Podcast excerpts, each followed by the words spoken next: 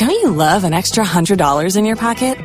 Have a TurboTax expert file your taxes for you by March 31st to get $100 back instantly. Because no matter what moves you made last year, TurboTax makes them count. That means getting $100 back and 100% accurate taxes, only from Intuit TurboTax. Must file by 3/31. Credit only applicable to federal filing fees with TurboTax full service. Offer can be modified or terminated at any time.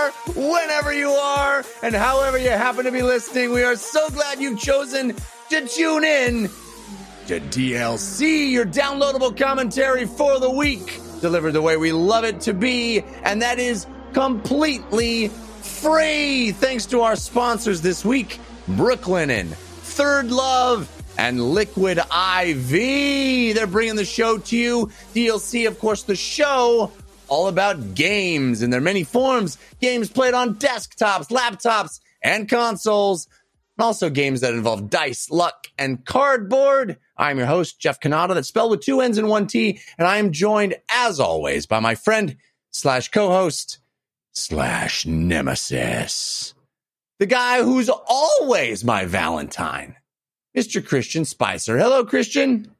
Jeff, was that a Spice Man? He creeped in.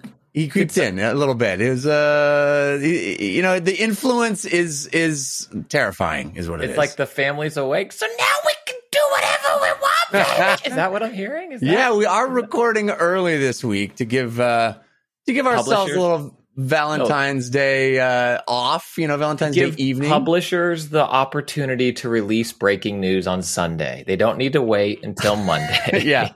As long as they release as soon as we're done recording, that's the important part.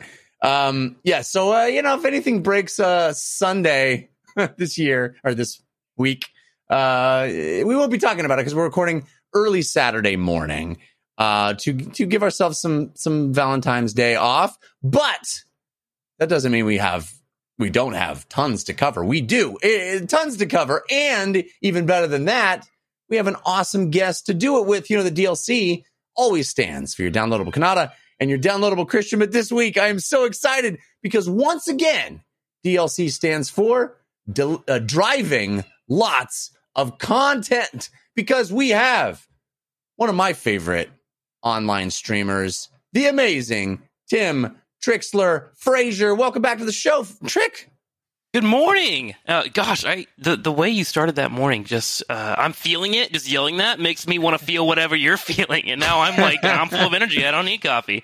There you go. I'm glad to be here. Thanks for letting me go. I'm on again. It's always fun to be here at the DLC and talking about video games and everything around it. Yeah, I'm excited to have you back. We got a lot to get to, but you know what? The first time I really became acquainted with you was through the Heroes of the Storm community. Mm-hmm. And I wondered, I don't know how much you're still involved with Heroes of the Storm at all. Are you at all? Dabble here and there. Yeah, occasionally I play. It just depends on how Storm League is for the week, but yeah, I was sort of wondering what your take this week. The BlizzCon schedule came out, and there's no HOTS to be found on it whatsoever. Yeah. I wonder what your feelings about that were. I think it's a bit of a bummer for those that do want to play HOTS and continually be there. I think, personally, when it comes to balance, which is what I focus on for that game a lot, I think it's in one of the best states it's ever been in. I think the development team that has stuck there as the skeleton crew has done a really good job still making it a playable game that you really want to jump into and have fun. But I will say I'm going to be missing any new content. Because that's kind of what drives MOBAs, right? You log in to play the new hero, see how balance changes. So I'm kind of hoping they have some surprise that pops up. Personally, what I've been looking for HOTS, which I think would be great for a skeleton crew, and the asset's already there, is a HOTS auto chest. I think that'd be really, really cool for them to announce. They have the assets, just find a game, balance it out, and I love those type of games.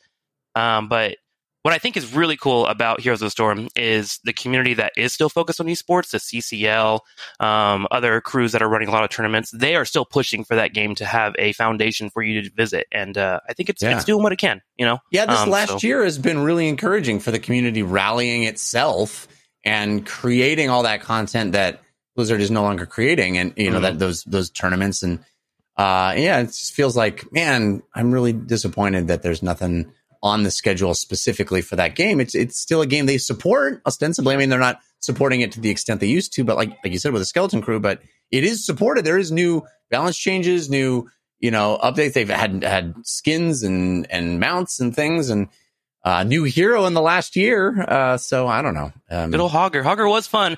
Yeah. In their defense, they released Hogger around the BlizzCon time last year because they had them ready to go and they wanted to push out new content. So hopefully they can just find something. 1 to 2 heroes a year is kind of what's chugging that game along. But even StarCraft was hurting a little bit too. I think this BlizzCon Online is going to be a really rare experience for Blizzard fans because they couldn't have that authentic BlizzCon, which ultimately is about the community. They just turn it into a PR machine. Right. Yeah, I'm still excited about BlizzCon, but you're right. It's going to be different having it virtually. It will feel more like a PR event rather than a community event, just by virtue of the fact that it's not about folks meeting in the same place and hanging out and doing stuff. So anyway, we'll be talking about that next week when BlizzCon happens. But let's get into the show. Let's talk about all the stuff that's been going on and start the way we always do with Story of the Week. Story of the Week. It's the Story of the Week. Story of the Week. It's the Story of the Week. Story of the Week is the part of the show where we make our case for the most important stories that happen in the world of games this week. You can always submit stories for our consideration by giving us an email at dlcfeedback@gmail.com. Love hearing from you. Love getting your feedback and all manner of things. You can also check out our Discord. That's 5x5DLC on Discord. Or swing by our subreddit, which is also 5x5dlc.reddit.com. Great folks hanging out. A great community. I urge you to take part. But Trixler, you are our guest, so you get first pick of stories. What would you consider to be your story of the week? Actually, the Sherlock Holmes video game. Because before I came onto the show, I was unaware that it was actually coming out. So I actually got excited this morning reading up on this information. It does seem like there isn't much gameplay available. I did do some research, and at the end of March, they're going to have a gameplay trailer coming out for us. But I like the idea of doing an explore detective game that focuses on Sherlock Holmes and also gives us a little bit more of a different look at John Watson, which is something that I thought was really exciting. Yeah, this was an announcement at the Epic Game Store Spring Showcase, because I guess it's spring now. We're close. February. But the Epic Game Store Spring Showcase was an event that the Epic Game Store had. Not a ton of surprising news. There's content for various things that were announced. But I would say that the new game or upcoming game that got obviously your interest and mine as well is this Sherlock Holmes Chapter One, which is being created by Frogwares. And this is like young Sherlock Holmes, 21-year-old Sherlock Holmes. There is some combat in the game, like, you know, Robert Downey Jr. Sherlock Holmes style, punching and fisticuffs, but evidently not the main focus of the game. You'll be solving puzzles and doing stuff. Game looks really good. Unreal Engine 4 game. You know, it sounds like you're excited about it. Yeah, go ahead. I like the idea behind it. One mentioned the John Watson storyline. They said they want to do a bit of a different approach to John Watson. Like, you know who John Watson becomes in Elementary, Dear Watson, all that later on, but what happens when they're a bit younger and they're growing up? Like, that was played with a little bit on the show Sherlock that was on Netflix and the BBC. And I love that dynamic between the two.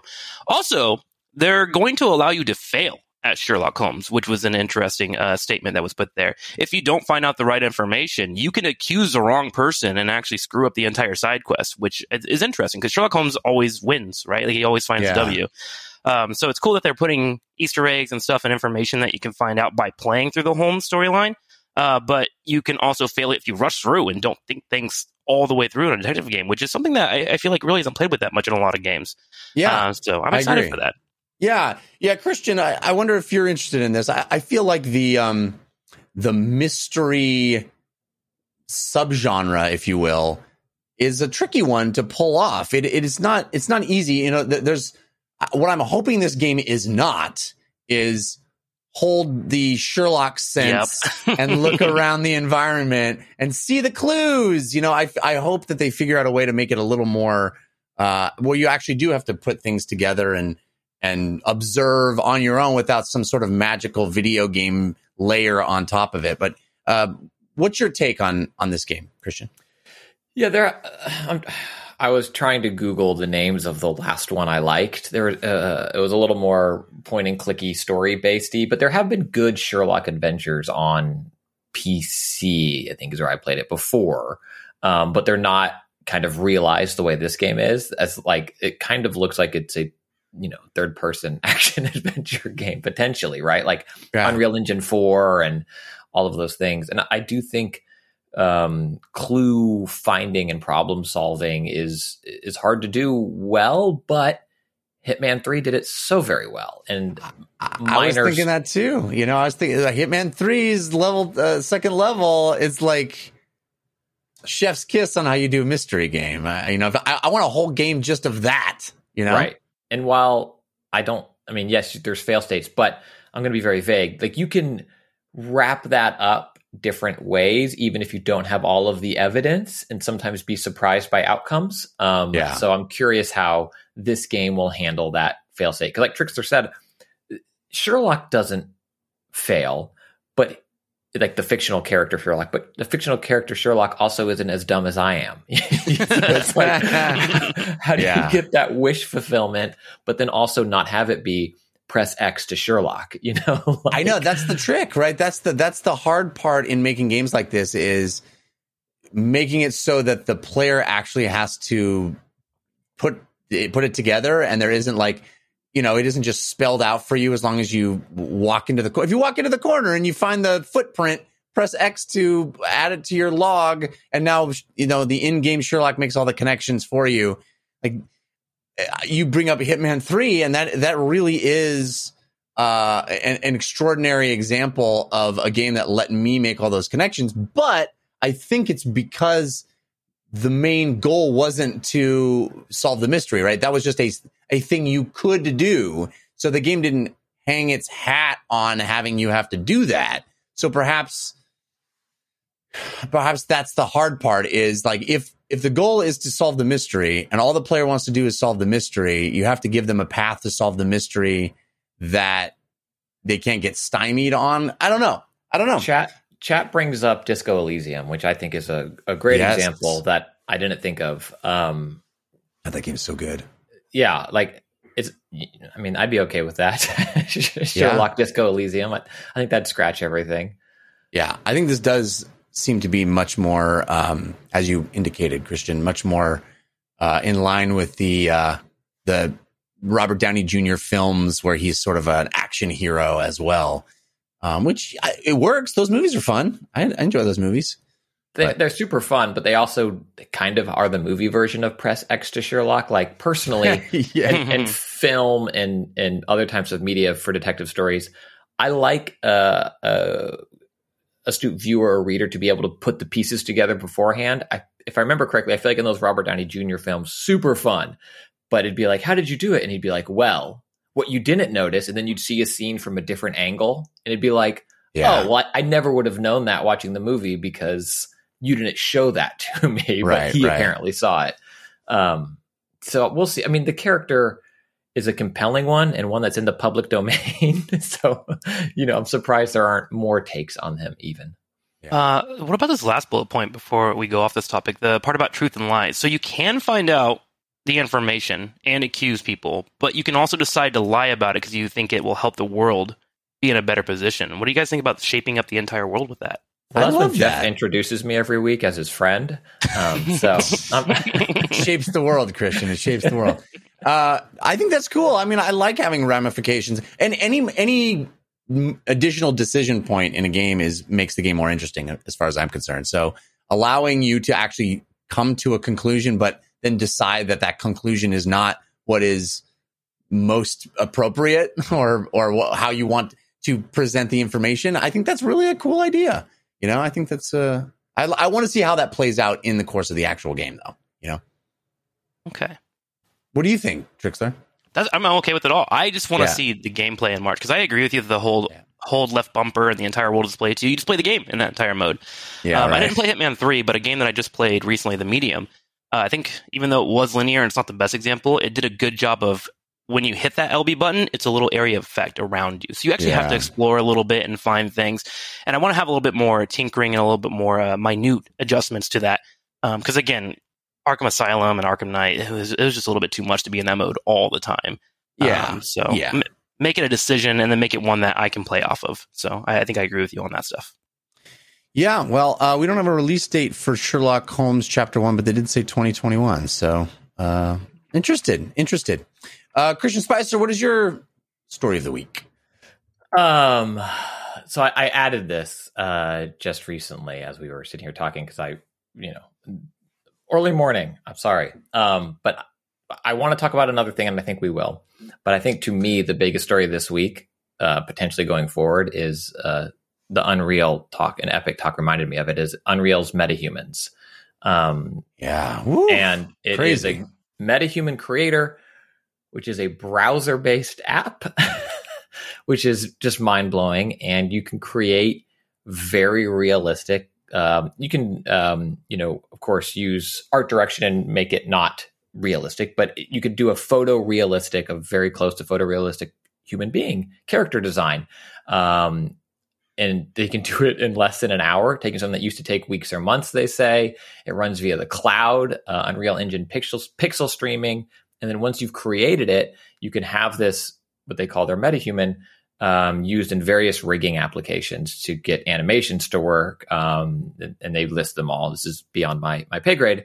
And then also, once you have those animations and everything kind of locked, they say that you can kind of map those onto other characters. So the way I see that is kind of like the NPCs, or creating the crowd of people that don't need to have custom bespoke animations, and not every person needs to be whatever. Like the faraway background in a comic book panel, right, isn't going to have the Alex Ross attention paid to it, and doesn't need to. And so I feel like what this Epic MetaHuman creator is doing is really broadening who can create these high fidelity, realistic looking characters and get them up into games.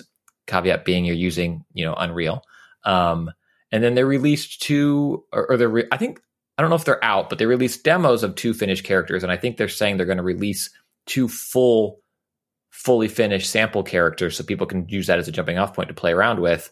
I mean, 1, these look incredible. 2, put myself in everything.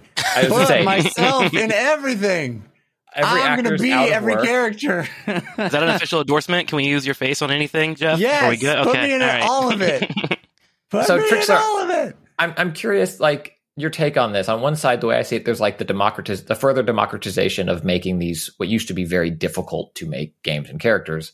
And on the other side of it, it's, oh my God, everything's fake. Like, we're not here right now. This is a MetaHuman mock-up of all of us. And like, the future is so scary. This opens up a major can of worms. Cause, personally, I'm this weird hater of like filters and stuff, especially everywhere on like Twitter and Instagram, and everyone just altering themselves so much that you lose who they are as people. Like, that's how you know you're getting old, Trickster. Yeah. Oh my God, I hate this thing. When I see a filter and like, I don't know, I just get into it.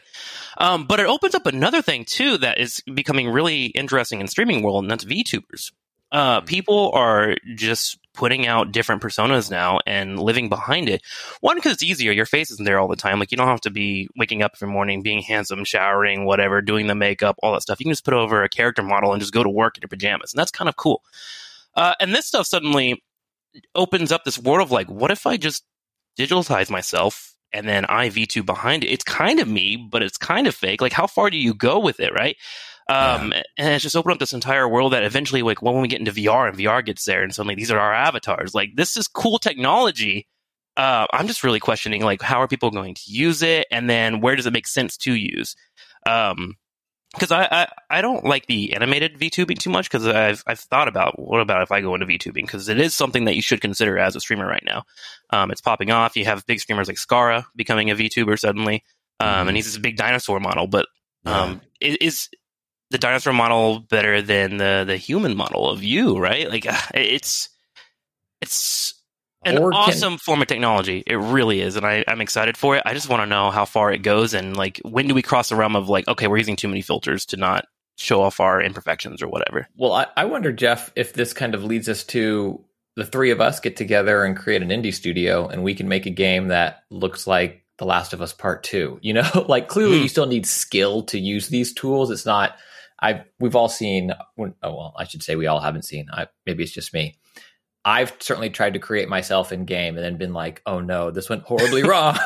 Like, why did my nose end up way up there? But, you know, like, I do think you're going to see teams that otherwise wouldn't be able to have this style of character in their game now be able to do it, you know? So, Jeff, I'm curious what you think about like this tech being used for, you know, like the small indie studio now to go out and make a photorealistic looking game, you know, Last of Us Part 2, God of War like style game with this technology that they couldn't do before just because of the human hours it would take. Is that exciting? Yeah, I'm of three minds about this, right? To answer your question directly, I do think we're seeing that the engines themselves are doing so much of the work these days that we've talked on the show how the important thing at this point is art direction, right?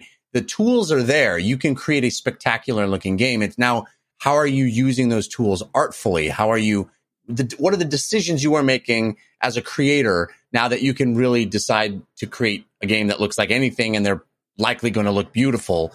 And creating photorealistic NPCs easily, quickly is pretty amazing. It's a pretty amazing thing for a small team, somebody that wouldn't have a dedicated artist to be able to just, you know, just construct these assets. That's really cool. The second thing of my three-pronged reaction is what I said before. I can spend an hour, 2 hours making me and then put me in whatever I want, right? We could put you in Among Us and we could all play Jeff. I want to be Among Us. I want to lie to your face. Or you can lie to my face, I should say. No, but I mean, I when Fallout 4 came out, I spent all this time trying to make me. And yeah, maybe that's egotistical or narcissistic, whatever. We all do it. But I like playing video games when I like the idea of having a virtual me walking around. I think that's pretty cool. Or maybe not me. For somebody else, you can create the avatar you really want, and perhaps maybe it can travel from game to game, and you can have this model independent of a specific game, but any specific game that's on Unreal Engine 5 could potentially use it. I think that's a cool idea. That's super interesting. I hadn't thought about that, but yeah, what they said, you can map the things over any game that uses that, you know, I'm not going to use the right technical term, but like kernel or basic code, and you created this character, you could just import and not need to worry about doing a new character creation. I love that idea. So you create this one ubiquitous avatar of either yourself or the thing you would want to play as, and maybe that can travel from game to game with you. I think is a fun idea. The third prong of my response is kind of what Trixler was talking about, which is it's real scary because you're going to, you know, when you create a system where photorealistic humans can be very easily and quickly created, all of a sudden, you know, I'm coming to you live from, you know, a metahuman, a person that never existed, delivering information that isn't true in a space that is indistinguishable from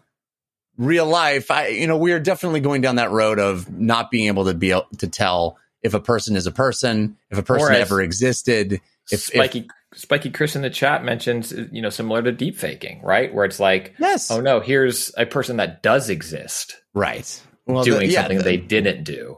Also very problematic. But then you have these things where, you know, you have someone, I don't know, saying something, and then we find out that person was never a person. That person never was a person, you know? All that stuff is going to happen. and it's going to be very easy to accomplish. So there's a part of me that is trepidatious about our post-truth future, where, you know, people can look exactly like people, but they're an amalgamation of 400 different features that never occurred in nature.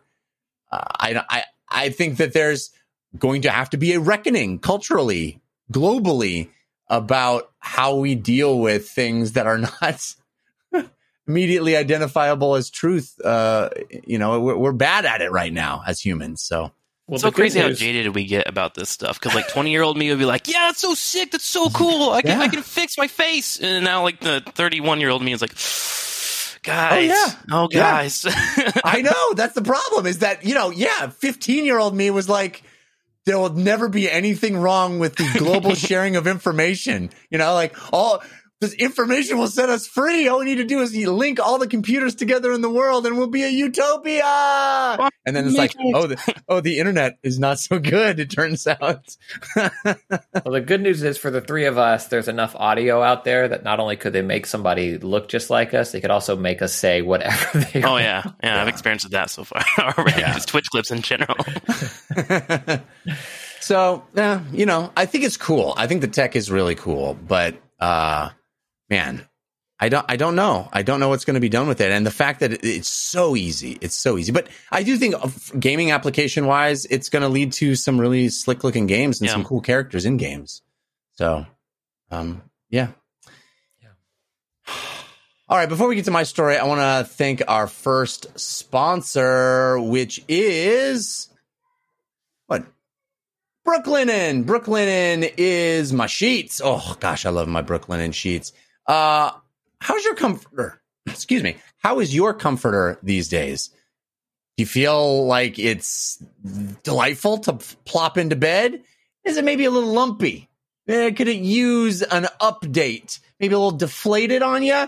Does it no longer have the same fluff that you would hope for from a comforter?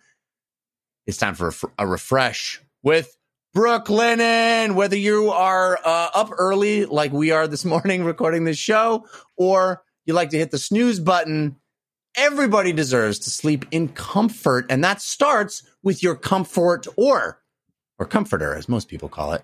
Brooklinen can help you get your best sleep. They helped me with my amazing Brooklinen sheets. I love them. I just crawled out of them moments before we started the show. And they also have comforters. You should check out the Brooklinen comforters. They create beautiful, high-quality bedding and home essentials, everything you need to get your best night's sleep. They work directly with manufacturers to give you a fair price, no middlemen, no markups, and the comforters come in lightweight, all-season, ultra-warm varieties to suit every type of sleeper and lifestyles. You can even find a weighted comforter for stress relief, which is great. I haven't tried those, but I hear they're amazing. They also offer a variety of materials, including eco-friendly recycled down alternatives. And Brooklinen's comforters pair perfectly with their sheets, pillows, and duvet covers. There's a reason that Brooklinen has over 75,000 five-star reviews and counting. Mine is one of them. I've told you many, many times how much I appreciate those Brooklinen sheets. It's like luxury, but without that luxury markup. So treat yourself to the ultimate comfort with Brooklinen's comforter collection. Go to brooklinen.com, use promo code SPICE, which evidently has changed. Our new promo code is SPICE. Use promo code SPICE, get yourself $25 off with a minimum purchase of $100. That's brooklinen.com, promo code SPICE for $25 off with a minimum purchase of $100. That's brooklinen.com, promo code SPICE. All right. My story of the week, you guys have left me some juicy ones to talk about. Boy. What am I going to talk about? I guess I'm going to have to talk about the video game movie casting news. We got a big week. We talked a little bit about the Borderlands stuff last week when we're hearing this Borderland cast come together. Kate Blanchett, Kevin Hart. Now we hear Claptrap has been cast. Jack Black is playing Claptrap, which, every time I heard about Claptrap, people were like, who should play Claptrap? And then you joke, oh, Jack Black, obviously. Of course. And then they do it. You know, it actually happens. It's pretty amazing. And also we got Joel and Ellie in the Last of Us television show that is happening on HBO. We also got that those other three background people in The Last of Us show. You got like the guy who walks across camera and makes eye contact down the lens. That's me. That's me that does that. It's just crossing and then I keep crossing. I think Jeff, you are man with hot coffee, and Trixler, I think you play excited boy. I can do that. Excited boy. I'll shave the beard. I'll be good to go. With hot coffee. It's not easy to get in The Last of Us either, hot coffee. I'm sure it's much more difficult in the post-apocalypse. Anyway, so yes, Pedro Pascal will be playing Joel, and Bella Ramsey from Game of Thrones fame, actually both of them from Game of Thrones fame, as Ellie.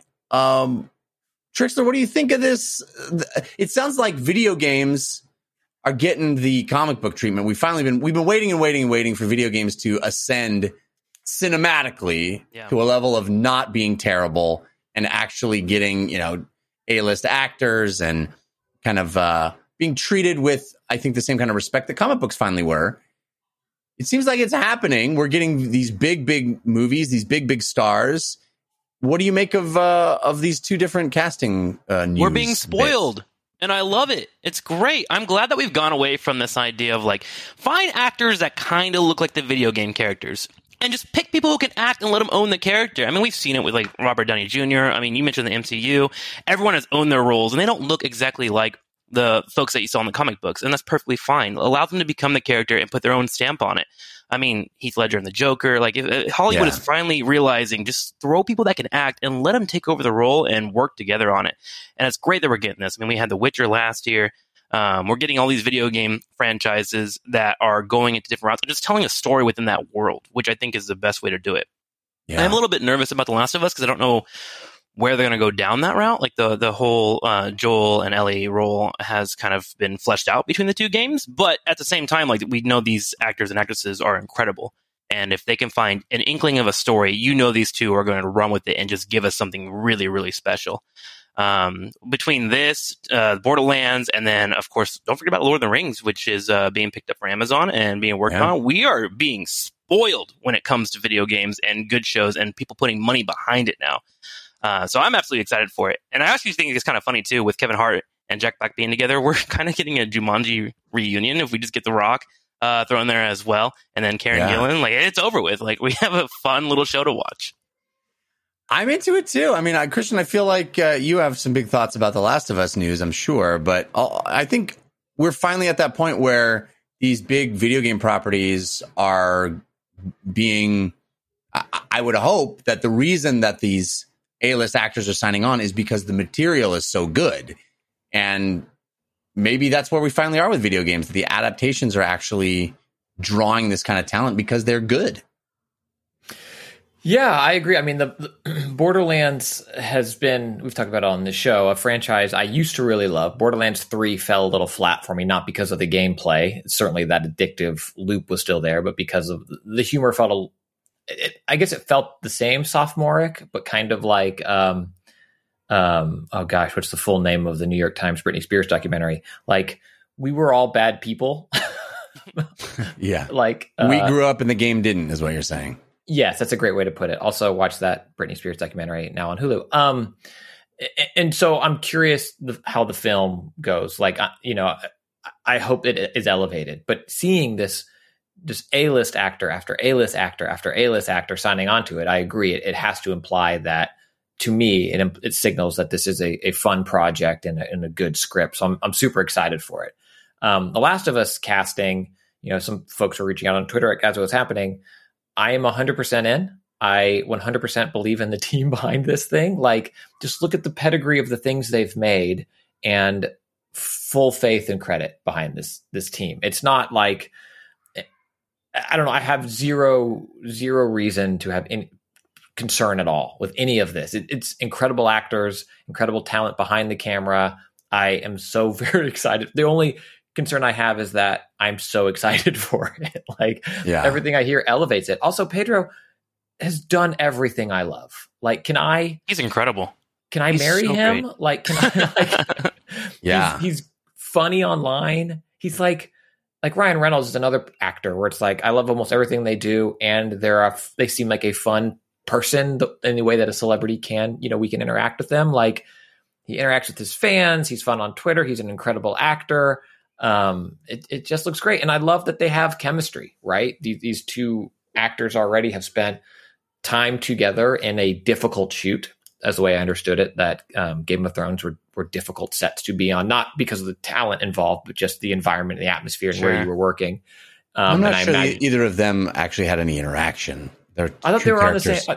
no, but I thought they were on the same season together. I could be wrong. Same season, but I imagine wildly different places in probably Europe, right, that they were, you know, one in Croatia and the other in, you know, snowy wherever they shoot that. Yeah, that's probably right. But anyway, I'm super excited. I think they're going to knock it out of the park, and the talent and crew behind this show seems incredible. And again, yeah, we're past the point of like picking up copies of Wizard and being like fan casting. And it was always just like, what real person looks like this comic book character? And I think, Trickster, your point was great about the MCU. A lot of those actors did not look like photo realistic versions of the characters in the comic books. But because those actors embodied those characters so much, they do now. We see them now as those characters. Samuel L. Jackson is Fury. That came from the comics.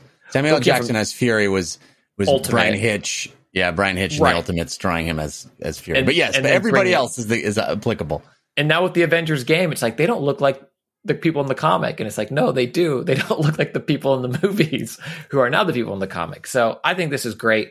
And hopefully, you know, productions are safe and we can see these things soon. What I hope about this most is the more we get into video games and comics and such being put into big roles, and when it comes to movies and TV shows, that the DC universe gets their stuff together a little bit. Like, sure, we got Wonder Woman, we had Henry Cavill as Superman, but there's been some major letdowns over here. We've had Batfleck. But overall, I want some things to jump out at us when it comes to TV shows. And when, like, Titans hasn't been really that great. Like, it's there kind of a little bit. I'm just hoping that we can start to get on this track where DCU can find out what they want to do, because their animated shows are amazing. Like, they're incredible. They're up there with the MCU. It's just fallen a little bit flat, except for like the Dark Knight trilogy, and then some of the older shows from the 90s, because they did kind of pave the way for good movies. Like, we had our Tim Burton Batman movies in the past and whatnot. So I'm hoping DC Universe kind of learns from all this stuff too, and grows with everybody, because I want some more DC comics on my big screen TVs.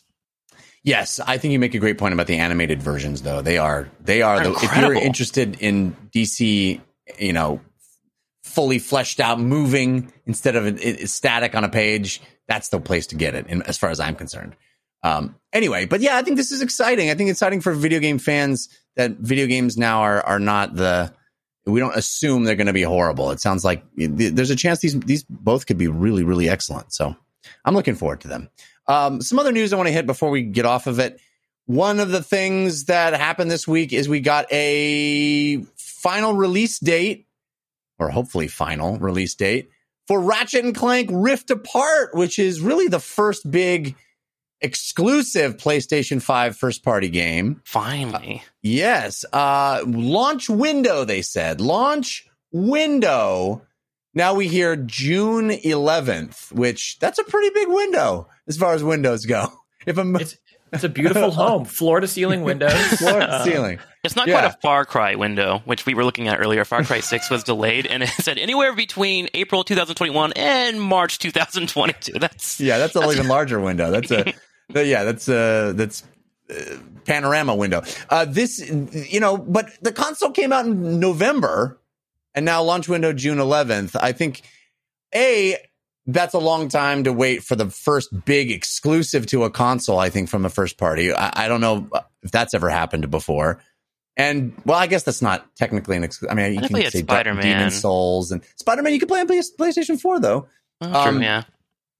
Anyway, I think this really does mark the first, like, big, fresh, not a remake, game coming from Sony that's like only can be possible on PlayStation 5. It's a long time after the game, the console has released, but also a lot of people still can't get those consoles. So I wonder if that has something to do with it. They don't want to put it out too soon because they got to get that install base up.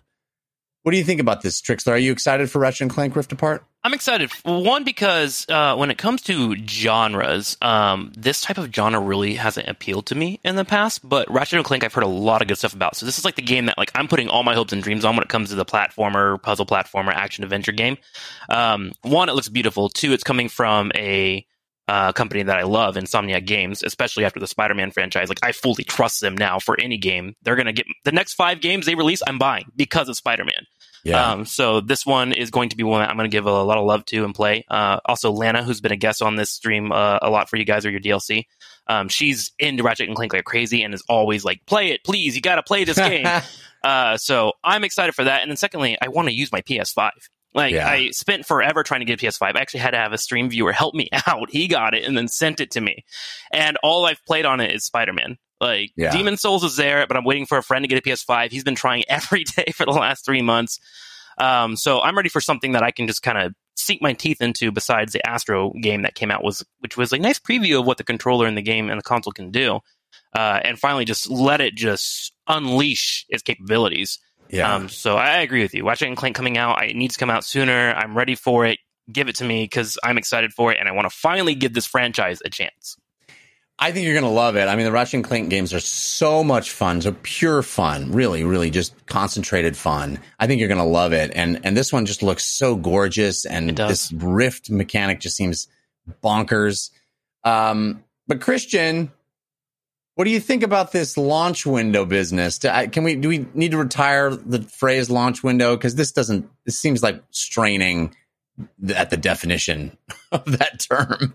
Yeah, I'd have to guess that this wasn't the original plan when they announced launch window timing for this, right? I feel like we are still in such a time in the world where everything is moving. So you're saying it was delayed. Chalk another one up for the Cannata Meister. What did we decide my nickname was? I don't remember. I thought we decided it's called this game. Didn't have a release date announced, so it can't be delayed. But yeah, it does. As I was sitting here looking at my PS5, I think my PS5 was more looking at me because it's still so very big. It hasn't shrunk in the last 2 months. It has not. It just stands there and looks you down. We're almost on month 5, right? Is March? I guess we're month 4. Yeah, November, December, January, February. Yeah, we're still in February, buddy.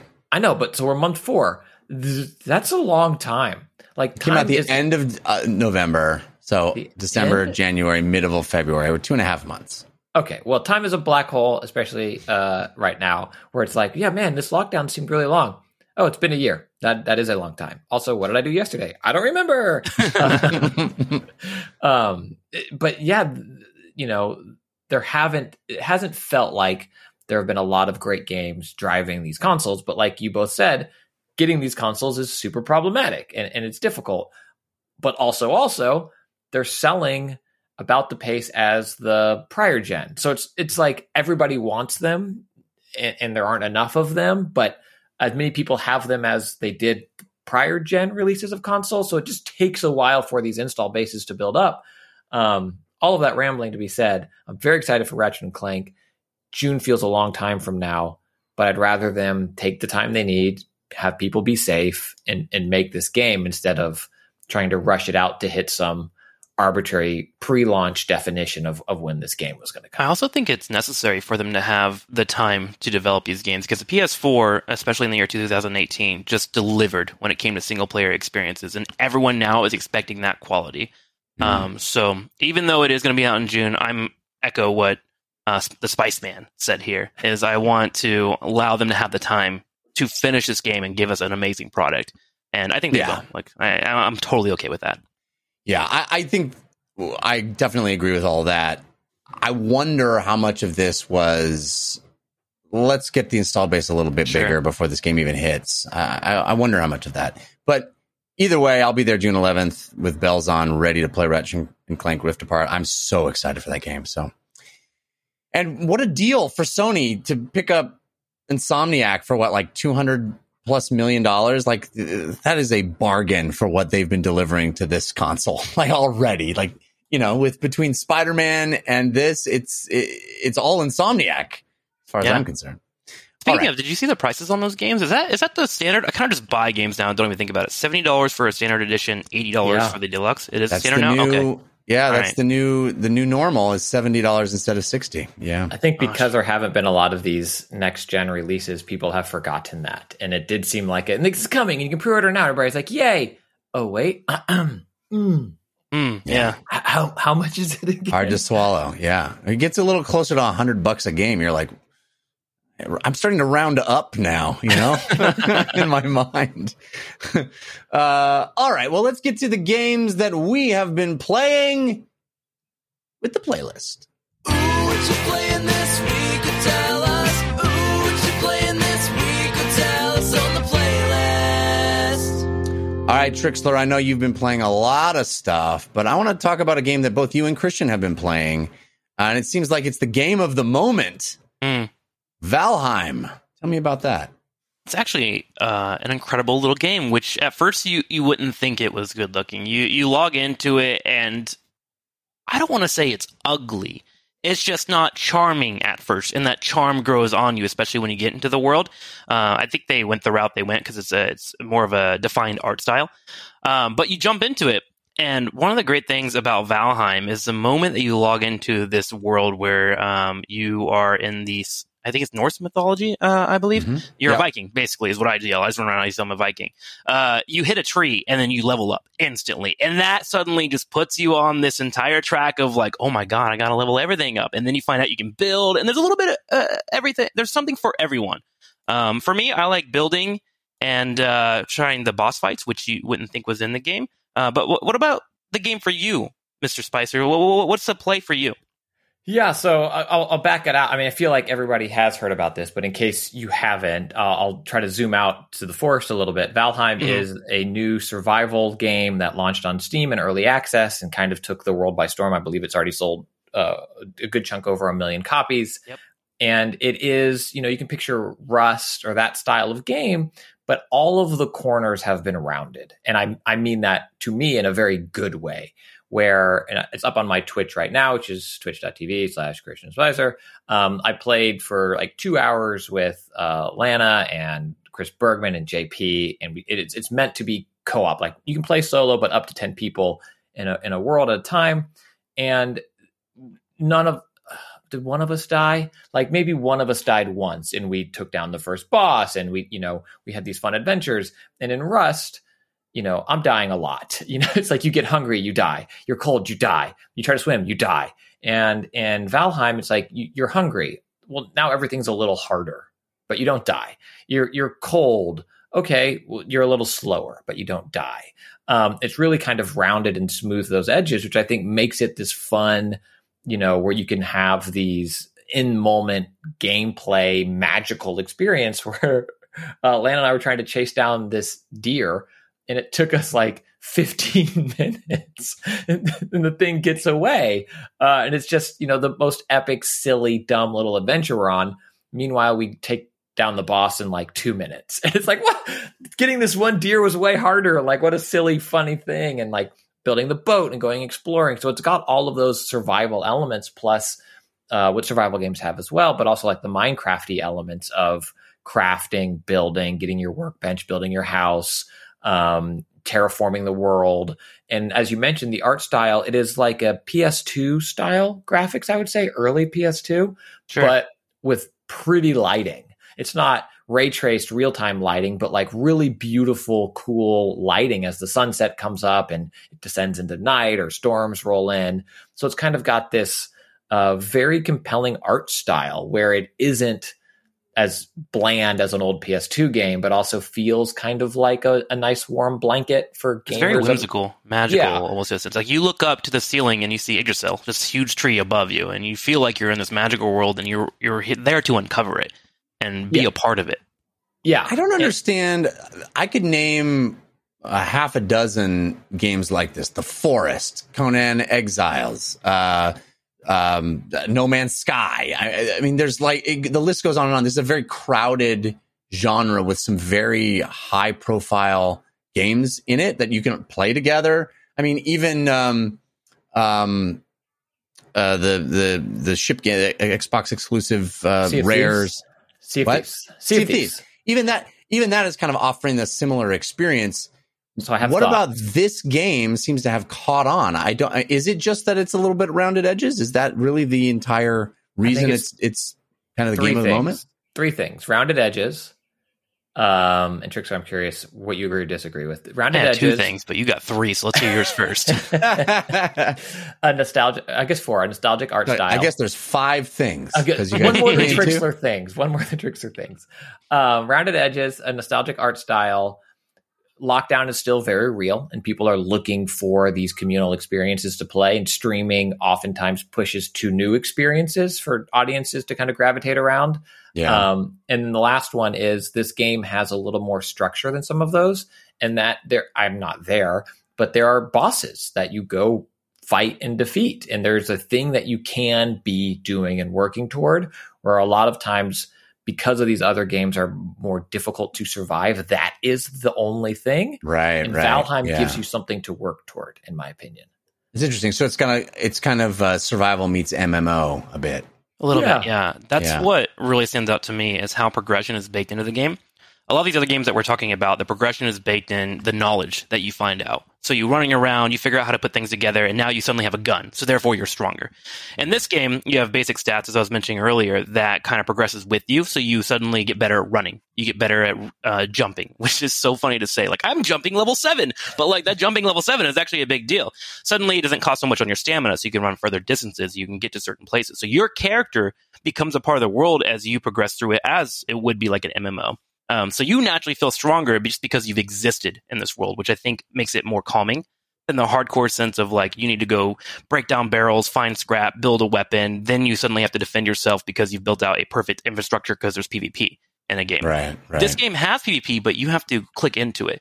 It's more of a PvE environment where you build towns with your other 9 friends. Everything is fun. Like me, my friends, we spent my first day 3.5 hours building a bridge.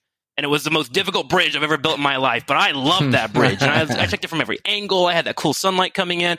And we walked together across it at the end. We suddenly crossed across water without having to level our swim skill, because there is a swim skill in the game. So we're like, we just beat the game mechanics because we built this awesome building. So you get to become a tribe.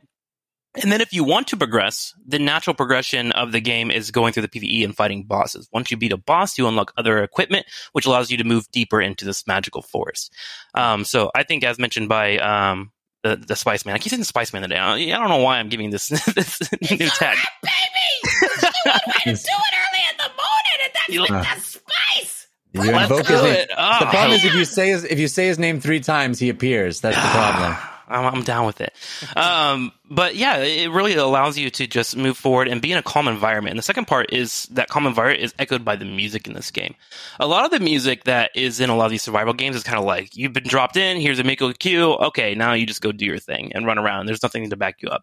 There's a calming sense throughout the entire game with continuous music that is charming. It builds you into the world, and I think that makes people that aren't as hardcore into these games, that are like trying their best to survive and defeat everyone on the server, just be able to sit down and enjoy it. And it's come at a time where we're in a lull of games right now. We need things to play. So this huge survival open game that allows you to cater how you want the experience just fits perfectly with a lot of people right now. I think it's just another perfect release for a perfect game at a perfect time. It does sound like that idea of adding bosses into a survival game was a pretty inspired notion, because like you said, having something to work toward. For me, you know, I've played all of these. I played Ark, and you know, the list goes on and on.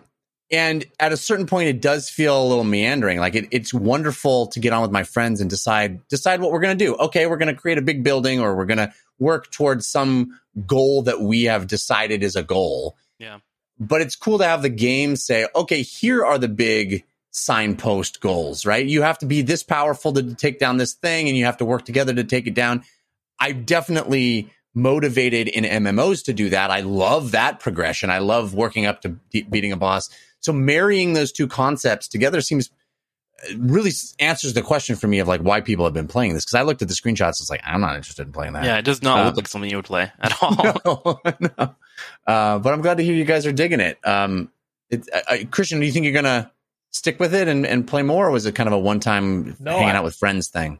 I want to play more. I want to play more with friends. So it's that difficulty of adulting, of finding time, of like when we can all sign in to play again. But it was super fun. Even the first time I played, I've probably talked about it on the show before, I have a hard time falling asleep. So the first time I loaded it up, I was like, I'll check it out. Everybody's talking about it. And I played solo for a good 30, 45 minutes. I had no clue what I was doing because it is kind of that early Minecraft stage of the game. And Trickster, I think we mentioned this off air, but like the internet's going to internet. So people have figured out everything, but it's not like, here's the official guide necessarily. I was like, what's happening? Have I saved? What am I doing? How do I have rock. What is rock for? And it's like, it doesn't show you everything. It's not super obvious what to do. You know, it wants you to explore and experience the world. And so it was fun solo, but I definitely want to keep playing with, you know, with the crew and get people together. And hopefully it becomes a regular game night. It's just such a good time. And I think Trickster's point about the music is great. It just lulls you into like, oh, it's been 4 hours? Yeah, it's one of those games. Speaking to another point as well, I think it nails the board game group feeling, which is where you have a group of like 4 to 10 people, and you're just there to hang out, and you're working towards a goal normally, or maybe playing against each other. I don't know what you do with your board game nights. But it's more of a calming community feeling. Another thing with these Rust servers or Ark servers or whatever, these other survival games, is it's got 60 to 90 people playing on these servers as well. So you can actually break off into different groups, and that causes hostility. But this game says, pick 9 of your friends and survive together. And that, I think, brings you together a little bit more and allows you just kind of just enjoy the moment rather than trying to compete with everybody, which I think is another big win for it. That's a great point. Because I definitely have felt that on big servers where you're like, I got to keep up with the Joneses, or or there's danger from other people, or all of that stuff. It doesn't feel as, you know, all for one, one for all with that you might find on a smaller group of folks like this. That's a good point. And because of that, there's safety bringing your character into somebody else's world or it's like, unless you know them. So it's kind of like an Animal Crossing, like make them a best friend. Cause if you do, they're going to come in and mess up your island. Right. And here it's like, oh, Trickster's playing. Okay. Does he have friendly fire on? Okay. No. Yeah. Okay. I know what this is going to be. I'll bring my cool character over, run around, show some things that I can do, play around, hang out, and then I can bring my character back to my world. And it's not, I'm going to lose this character in this Rust world forever, and it's been thousands of hours of my life. Yeah. All right, before we get to the rest of your playlist, Trickster, let's talk about our second sponsor, which is Third Love. Hey, you know, Valentine's Day has come and gone, but you still have a chance. If there is a woman in your life, or if you are a woman, and you need a new bra, treat yourself, treat your loved one. My wife absolutely loves her Third Love bras. They are designed to be the perfect fit.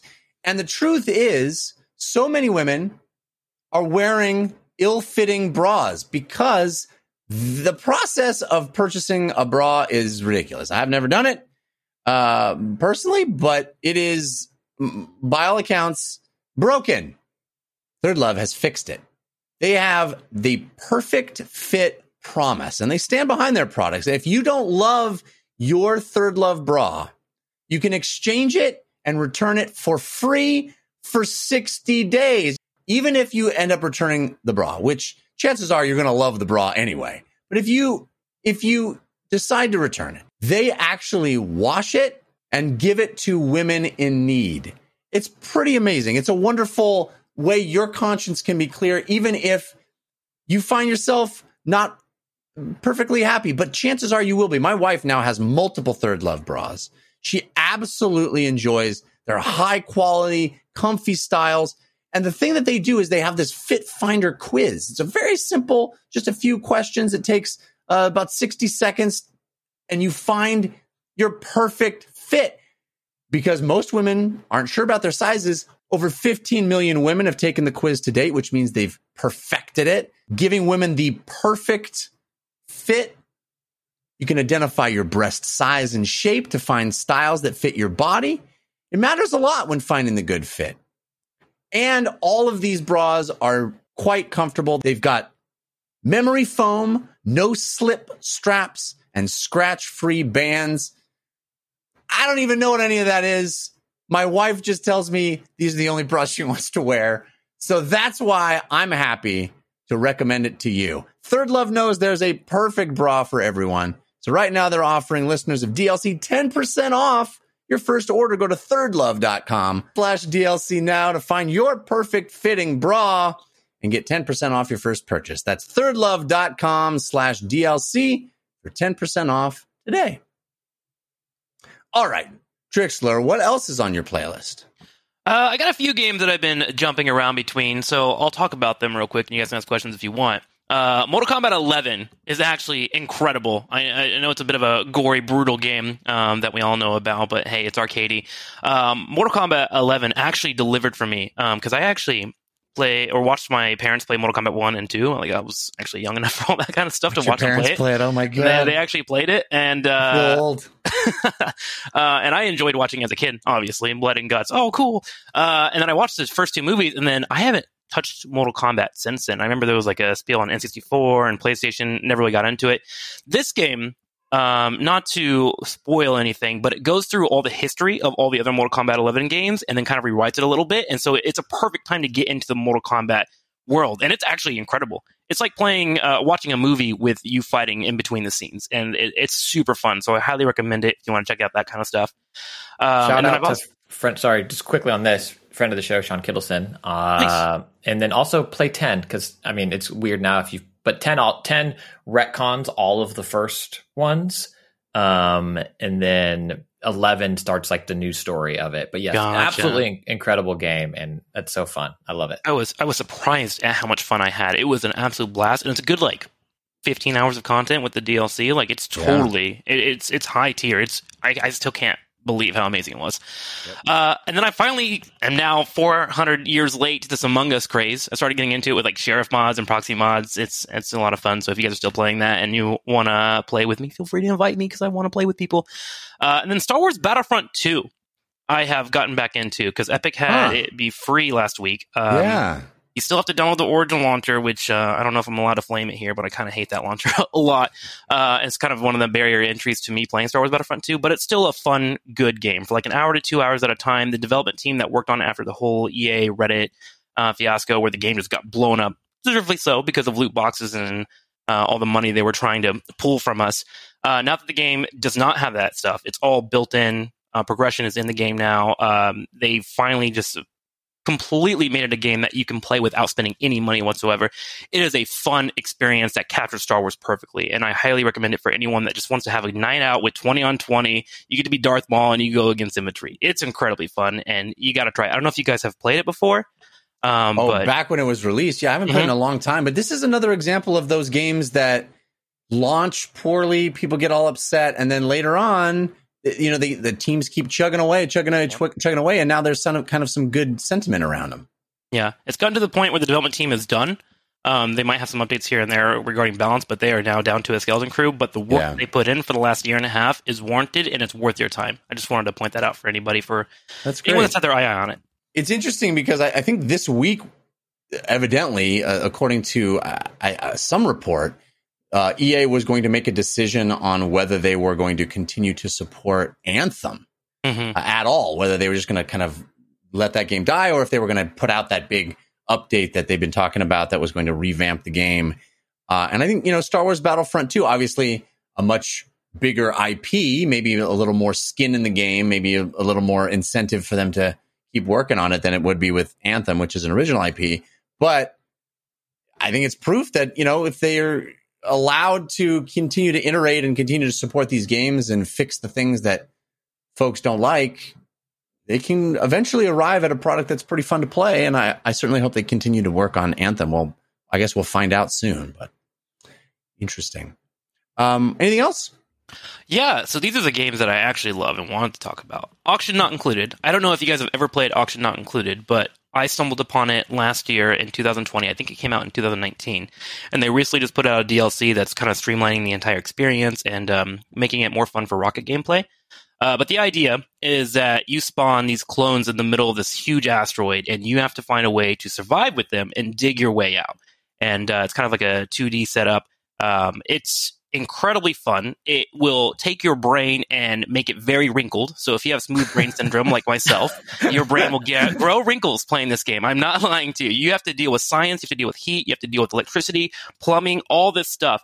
But what's so great about it is the cutesy approach that they go with it. I think Clay Entertainment does wonderful stuff. They did Don't Starve Together, Ninja Game in the past as well. They do a really good job of presenting games and making them fun and having a lot of baked difficulty into it that isn't overwhelming at first glance. And Oxygen Not Included really delivers on that front, and it has DLC coming out. And I just want to push this game because I think everyone should be playing it. I'm surprised not everyone has picked it up because of how easy it is to play and then how hard it can become if you allow it to be something that you want to learn and really dig your fingers into. It's just such a great game for putting hours into. I discovered it, I think, around October last year, and I have over 130 hours into it. Wow. And that's pretty crazy for me because I variety stream. I jump all over the place with games like 5 to 8 hours at a time, and this game has caught my attention just like Don't Starve Together. So I have not played this. It's too bad. This episode will come out after the Steam Lunar Festival or Lunar sale is over. It was half off during the Lunar sale on Steam, so you could have gotten it for $13 or less than $13. Oxygen Not Included. Yep. I've not played this. It looks like something I would dig. Let me buy this game for you. I'm not kidding. It makes me so happy to buy this game for people, and they come back and, you know what, it's a pretty okay game. Like, that gives me a happiness. Also, Clay always does sales. Like, if it's not on sale right now, wait a couple of weeks, and with this DLC constantly being iterated on, because they're not done with it yet. It's an early access DLC. They're still adding more programs and more technology and whatnot. I'm sure that they're going to have a major sale once the DLC is completed, so... keep it on your wish list. Is this the same devs as Don't Starve? Is that yes? Don't Starve Together, same devs, Clay Entertainment. So is their next game like We Out of Water, or like what are we looking at here? Don't Starve, Oxygen Not Included. Somebody, please! I'm parched over here. When I pulled, I can't blink. Next game is called I Can't Blink. I actually went to go answer your question because I didn't catch the joke at first. No, it's Grifflands. Griffin's coming out. That was a pretty good joke. When I pulled the screenshot just for stream for this, I watched some video, and it seems like it really strikes that nice balance of like calm but chaotic, if that makes sense, where it's like it does. Everything's going to plan. We're having so much. Oh, no, not like this. That's exactly it, actually. You'll be playing, thinking you're in a good spot, and the next thing you know, your polluted water gets into your water system, and suddenly your characters are eating polluted food and getting sick, poisoning, and vomiting everywhere, and you're like, oh, what would I do wrong? And then you have to figure out how to restart and fix it all. Like, I love that type of game, like roguelites and things like that, where you kind of learn stuff as you go, and then start off from the beginning, and then try to make sure you put out the fire before the fire starts, and this game captures that gamely perfectly. Like, this and Hades were my favorite game to play in 2020. Oxygen Not Included. Grab it. Sounds like a grab it. But I can't let you leave, Trixler, without talking about Little Nightmares 2. Oh God, I'm so happy with this game. So you've played Little Nightmares 1, right? You both have? Yes, I have. Yeah. Did you play it? I have not. It was one of those games that's like, I need to play this. These games kind of fall into the category for me of like Limbo, Inside. These are side scrollers with just presentation, just pushed to the max. They are there to put you into the moment. Atmosphere is what they do well.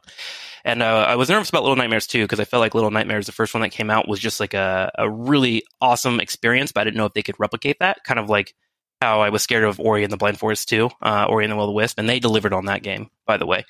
Little Nightmares 2 has taken everything that I enjoyed about Little Nightmares 1 and then just exceeded my expectations beyond belief. It's gotten creepier. They've added a little bit of combat in as well. They have made it to where you are walking through a vent and you're scared for your life to get out of that vent. And more interactions just in general, which has made me very, very excited to push this title because Little Nightmares 1 was one of my favorite platformers to ever play. In the last few years of playing platforms, it's like Ori for me, Inside, and then Little Nightmares, and then nothing else comes close, really, when it comes to catching atmosphere. And this game has been delivering. I've been doing about an hour and a half chunks at a time, and I think I'm about 7 hours, and I don't even think I'm near the end of the game. Like, they wanted to really make sure that they put their foot in the ground when it comes to making these types of games, and you guys got to pick it up. Every single one. Also, hats. There's hats for everybody. Everyone loves hats in video games. You got to get those hats. You got to get them. I've heard very good things about Little Nightmares 2 from others as well, and I don't know, man, the whole, like, it's even scarier than the first one to me. Dissuaded me a bit from jumping on it, but hearing how effusive you are about the game makes me... I don't want to say scary in terms of the sense of, like, it goes in the way of, like, gore, Resident Evil. Right. Scary in the sense that the characters... Like, really scary. Scary in the characters that, like, if you were a child, it's like, wow, this person that I have to face off against, what is their goals? Like, it terrifies you of what they're trying to do, and I think they nailed that entire aesthetic. Yeah, my 5-year-old is terrified of it, but I'm going to make her finish. It's like, you started it. You gotta. That's good. That's just good parenting, Christian. You know, see it through the end. Little Nightmares 2, very, very cool. Christian Spicer, what's on your playlist? We talked Valheim. There's one. I'm going to talk some Warzone for a little bit, and then Jeff, there's a game that we've both been playing that I'll pitch to you first, and then I can chime in. But I jumped back into Warzone, streamed some with Cheapy D a couple days ago from when you're listening to this, so you can still find that up on my Twitch as well. One, I still am awful at this game. Two, I love, and I think we've talked about it some in regard to Fortnite, but I love the narrative and world building that I don't even want to call them battle royales, but like live service free-to-play shooters are doing with like Apex and their new season and how they're bringing characters back, Valorant, and how when they introduce their new characters in Warzone, even for a game that isn't narrative heavy, for kind of how they lean on the nostalgia of that franchise that's been going forever, right? I mean, it feels like it's been, what? 15 years. Since 4, right? Like, I'm like, 4 is kind of the start of the new genre of COD, but that was already the 4th, or I think 5th if you count. Those are like brothers and whatever it was. There's a lot of them, but I really love how Call of Duty leans into its recent nostalgia and then goes back and picks up other characters, and they are still doing this world building within the game. And so what Cheapy and I played, I think it was new in December, so not brand new, but it's the Trio's playlist of Resurgence on Rebirth Island, which is a smaller map. Maybe it's newer than December. It's new-ish to the game. I think it's still only available playing in 3s, but you're able to respawn until you get to the final circle. And at that point, then it kind of goes back to more traditional battle royale moments, which I'll be honest, we never made it there, so I'm not quite sure what happens. But it's a smaller map and it's much faster. It feels like a really cool mix of traditional old school, like Modern Warfare style multiplayer speed and size map with this battle royale component that they've added to it, where you respawn and you drop into the map and your parachute's out and your boots on the ground, versus in the bigger Warzone style, I'm able to go minutes without seeing anybody. You know, we're going after this bounty. We're going to go do this thing. I'm going to go find this, explore this area. And if you want, you can avoid people. And Resurgence really brings you into the fight. And because it has respawns, it doesn't seem as punishing in terms of like, do we want to, I don't have a good gun. I don't want to go get into this fight. It's like, no, there's a group over there. Here we go. And let's find out what happens. And it's a 30-second timer. So there still is some risk reward, right? If your whole squad gets taken out, you're done. But if one person's able to stay alive, it's that 30-second clock until they come back. And we had a moment when we were playing when I was the only person in our group alive. And she was like, just stay in there. 5, 4, I'm almost back. 3, 2, wham. And I got killed. It was just like that fun stress of the moment of like, I'm good. Yeah. There's nobody around here. You're going to be back in a minute. And then we're right back in the middle of this thing and then out. So I really love seeing, again, I think Call of Duty is a franchise that could really rest on its laurels. And it's kind of like we talked about Battlefront. This game keeps getting better. And they keep putting in the work to make it the behemoth it is. Tons of problems with cheaters. So I'm not going to ignore that. Like, there's work to be done. But a really fun game that I think is worth checking out again. I know it's 100 gigs of hard drive space, but If you haven't played Warzone in a while, there's a lot to like and a lot of other modes and gameplay styles to play. Very cool. Yeah. Call of Duty Warzone. Yeah. Why don't you take us over to my favorite 3D world? Yeah. Super Mario 3D World came out on Switch alongside Bowser's Fury, which I guess is the new bit of content or the new spin on this Wii U game that I played through on Wii U. I'll be honest with you, Christian. I picked this up because of my son, because he has been obsessed with the Super Mario 3D Land on 3DS. I think I mentioned on the show before, I bequeathed my 3DS to my son. He's been in 20 minute screen time chunks, basically every day. In the morning, he wakes up, he's like, Daddy, can I use up my screen time for today? I want to play 3DS. So he has been getting better and better. He's 4 years old, blowing me away with his ability to play Super Mario 3D Land. But we completed that game. He's been going back and, there's all kinds of crazy stuff that opens up. Cosmic Mario opens up, which blew his mind. And, now some of the mushrooms that pop out are purple, so they're bad for you. Daddy, there's bad mushrooms now. Anyway, so he's been going back and replaying the levels over and over and over again. Because as a kid, you can play the same level 400 times and still want to. So I figured, what a perfect setup for this new game that's come out. I'll blow his mind. We'll be on Switch, and we can play together. And that's been the real hook, is Daddy puts it on the big screen and we play together, and he can pick, he likes playing as Toad, but Daddy has to play as Mario because Mario has to be involved. It's just, he's not going to play as him. That's the rules. Yeah. Yeah. And we've been having so much fun. I mean, this is a fantastic platformer. Boy, it looks great on Switch. I mean, it really looks beautiful.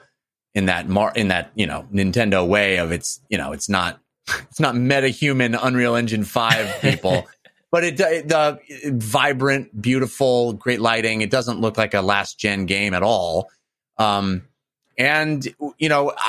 the cat suit was a big hit with the kid, like blowing his mind. We can play. You have cat suit Mario, and those levels are fantastic. And the vocabulary of the game, I think, is much clearer to my kid and to me, frankly, than Odyssey. I think Odyssey was an interesting step forward, but the vocabulary of that world is a little muddled to me, and is why I hold Odyssey sort of lower in regard than a lot of other Mario games. This is classic Mario vocabulary where, you're on an overworld map, you're selecting which one to go to next, you jump into that world, you have optional stars to collect that are harder to find. You have a midpoint flag, all of that stuff that was already present in 3D Land that my son now understands as the vocabulary of that play style, translates perfectly. So it's been like a 1-to-1. The only really new addition in Mario World, 3D World, is these Toad levels, which got spun off into its entire own game, but are those rotating, you play as a little spelunker Toad, and you don't get a jump anymore. You have to walk up ramps and find stars and in order to get out. Completely baffled my son. He didn't like it, didn't enjoy that, doesn't understand the rotation of the map. All of that is a new impediment to him. Not a fan of those levels, but and just everything else. Quickly, when you said new, it's new to 3D World versus 3D Land. Like those levels were in the Wii U version of 3D World. The new for this game is Bowser's. I'm comparing it to 3D Land, which is useless to 99% of our audience because I'm playing like an old 3DS game and comparing it to that. It's just been recent in my life, so that's why I'm making the comparison. But you're right, not new to this version. If you played the Wii U version, I played through the entire Wii U version. I completed that game back whatever year that was. But these levels all feel fresh to me because I don't remember the details of them. And it's fun to revisit. These are fantastic platforming levels. This is a great game. And chances are most of the people that have Switches didn't have Wii U's. Yes. Because we know the numbers on that. So I'm sure it feels new even more to those folks. So easy to recommend Super Mario 3D World. Yeah, I would argue that if It is frustrating at times when Nintendo re-releases these Wii U games at $60. I hear that. I really do. I would also argue that most people have not played 3D World. And so if it is a new game to you, like if you've played it, it's maybe a little harder to recommend at $60. If you haven't played it, it is so easy to recommend. In my opinion, there's going to be a little like, I'm not trying to use a trick as a word of a slide of phrase here, word of phrase, what I'm looking for. But I think Super Mario 3D World is the best 3D version of 2D Mario, if that makes sense. Like I love Odyssey. I love Galaxy 2. But what 3D World does is it's like you said, Jeff, it embodies that classic Super Mario Brothers 3 Mario World approach, but makes it 3D and plays with those conventions in really fun ways. But at the same time, it is a discrete level that you are playing with. And like you said, the vocabulary of how you explore them is easier. That said, I almost recommend, if you have the disposable income for it, I almost recommend the purchase price just for Bowser's Fury. We're recording this early, so I have not finished it. My regular recording time, I'd probably be done with it by now. I don't know if you spent any time in it, Jeff, but it is phenomenal. The fact that this is like a add-in thing and that they didn't flesh it out a teensy bit more and make it Super Mario 3D World 2 or something like that. Like, it feels fresh. The levels that are in there feel just as original and unique as in 3D World. The addition of Mega Bowser is cool, and like this omnipresent threat that's going to show up. The storm blows in and how that changes the world when you're in it. And it changes the vocabulary a little bit of 3D World, where instead of discrete levels and an overmap, it is an open world, but again with discrete hubs. So you're in this open world, open map, and you can kind of see all these little islands. And then when you go to them, that can start the experience of collecting the cat shrines, I think they're called, on that island. But you're also not punished just for leaving. It's not like you're out of the play area. So it feels both fresh but familiar for building on this 3D world experience. And again, I am blown away that it's like the pack-in, so to speak. I love it. Not to like spoil or anything, but how is the Mario versus Big Bowser? Is it like a kaiju battle overall? Like how does that play out without like going too hard into spoilers? Yeah, it's a boss battle, if that makes sense. They change as you go, I'm imagining. I have not, like I said, finished it yet, but it's you find the way to hit him 3 times. Okay, gotcha. But it's really fun. So this would be it can happen fairly early, but it's really cool as you become Big Mario, which is in the trailer. And to be walking around this open world with these little islands in it that have these things that you were just climbing on, and now you're just like stomping over this thing that required 3 super jumps before. It's really cool. Okay, cool. I love kaiju battles. So I did see that like trailer, and I've always like kept an eye on that.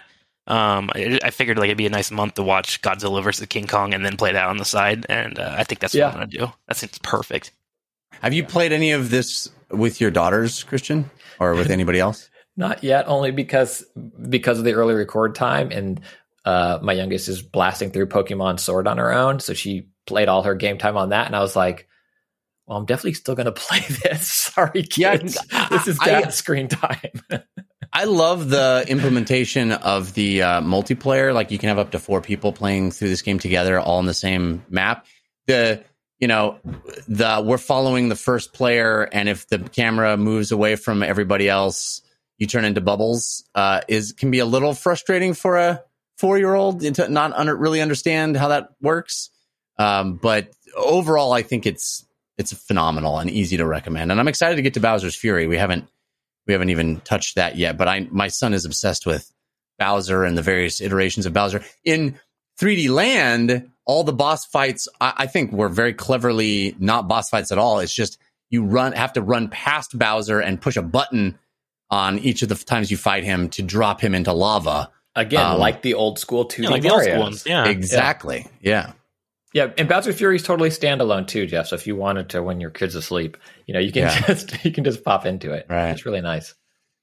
Cool. So that's Super Mario 3D World on Switch, which just released. Also on my playlist, I finally got around to finishing the last few missions of Hitman 3. Yeah, dude, that game is extraordinary. And now that I sort of grok what that franchise is about, I'm tempted to go back and play through 2. It also because you can import that content into 3, which is pretty rad. I don't think it ever, for me, reaches the highs of Mission 2 again. Like, Mission 2, I talked about at length on the show, is the one that's basically Knives Out or Clue. It's the one John Woo directed, motorcycles. It's really good. It's a parlor mystery that you participate in. It's phenomenal. It's one of the best video game levels I have ever experienced. It is that good. I think it's a masterclass in game design, that second level.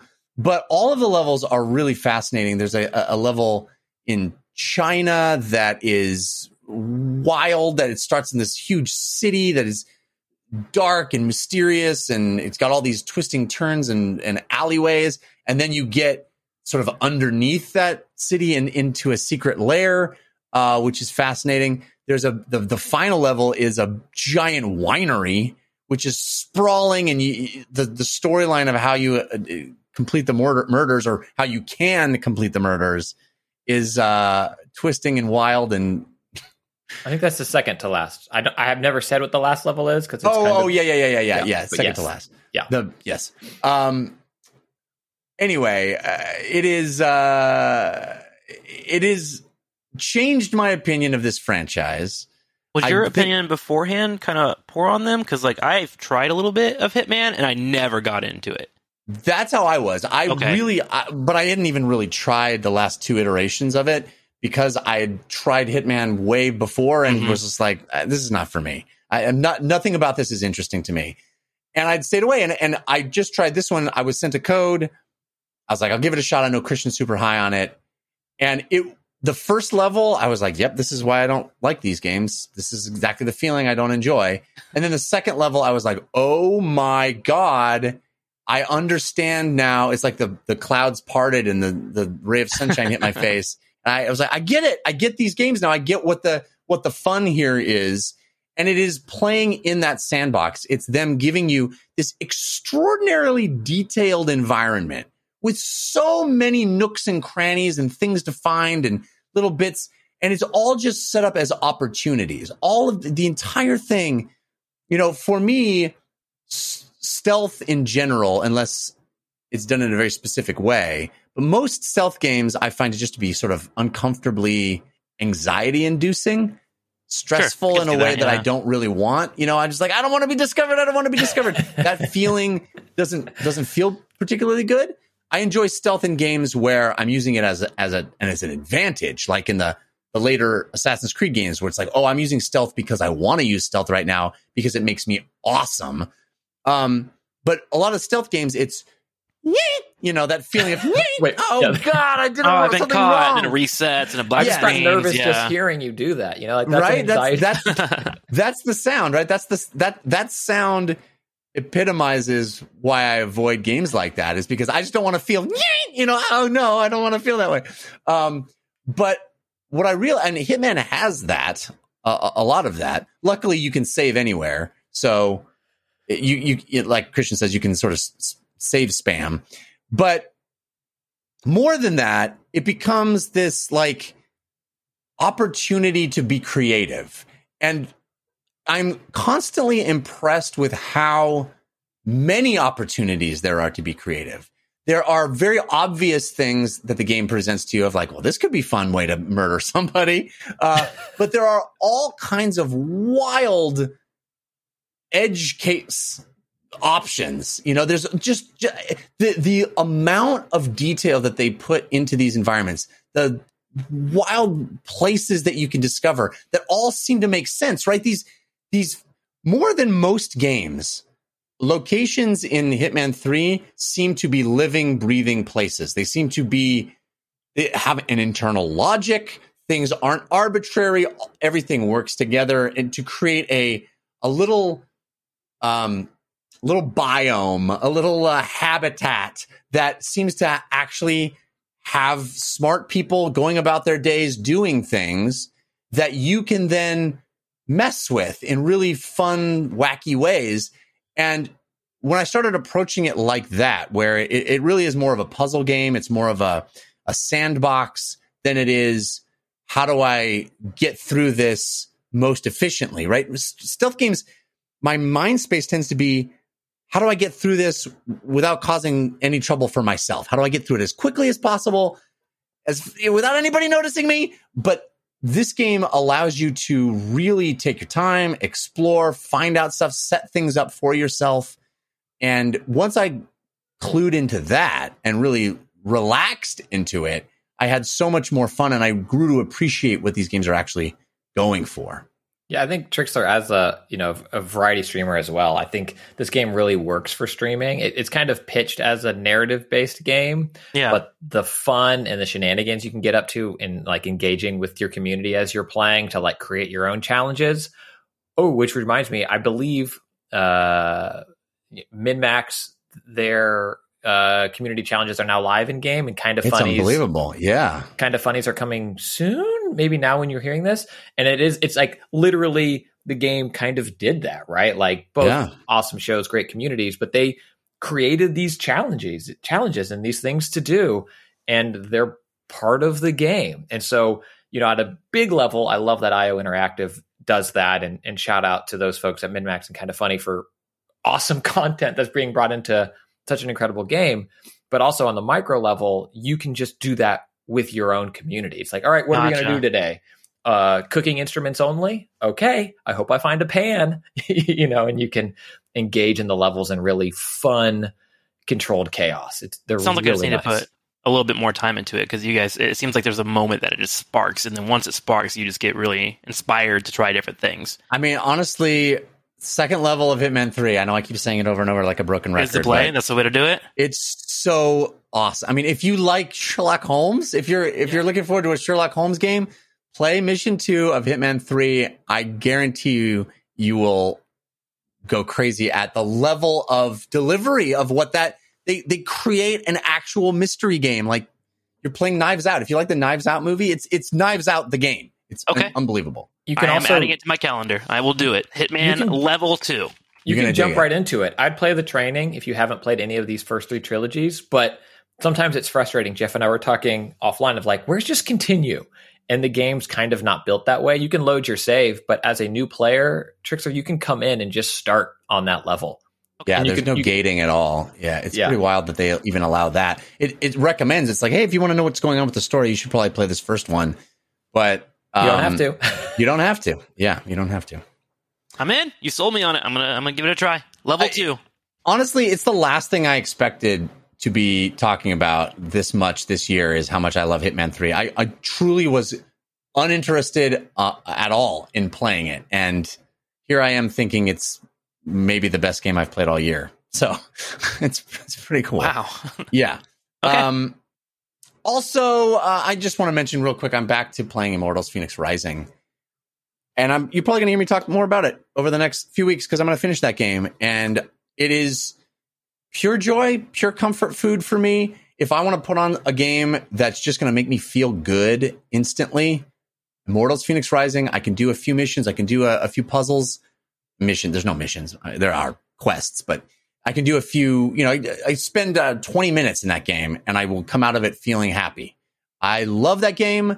I'm literally have created a statue of myself in the world at this point. Oh.